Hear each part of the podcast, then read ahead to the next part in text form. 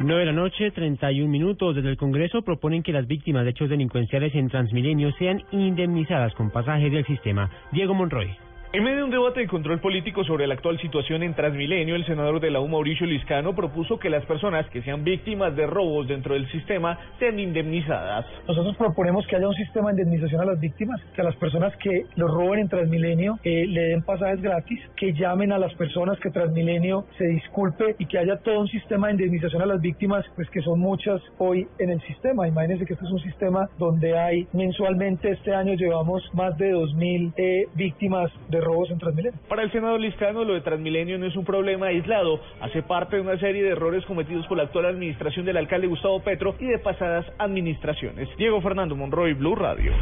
Habitantes de Bucaramanga denuncian que en la ciudad no hay casi ambulancias para atender a los heridos que dejan los accidentes de tránsito y las pocas que hay llegan hasta una hora después de lo ocurrido. Javier Rodríguez.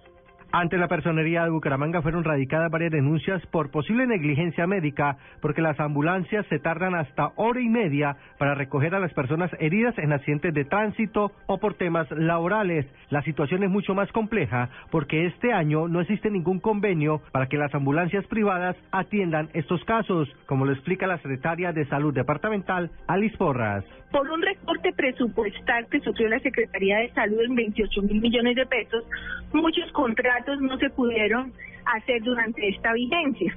Sin embargo, eso no implica que se haya puesto en riesgo a la comunidad. Para atender accidentes de tránsito en Bucaramanga se necesitan por lo menos disponibles unas 10 ambulancias. En la capital santanderiana, Javier Rodríguez, Blue Radio.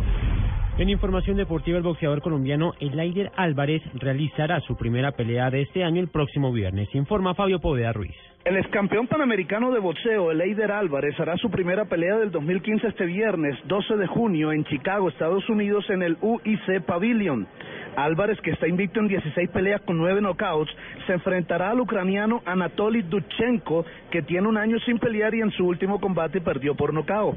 Álvarez, que se encuentra residenciado en Montreal, Canadá, quiere hacer historia convirtiéndose en el primer colombiano en ganar un título mundial del peso semipesado.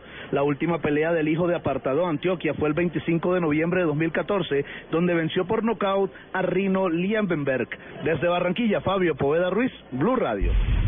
En información internacional, el Canal de Panamá, con sus obras de ampliación prácticamente terminadas, comenzará a inundarse este jueves para hacer las primeras pruebas de su operación antes de la inauguración de la nueva ruta prevista para abril del próximo año. La operación consistirá en la apertura de cinco válvulas que inundarán las dos primeras cámaras y para probar las primeras compuertas serán necesarios cinco millones de metros cúbicos de agua.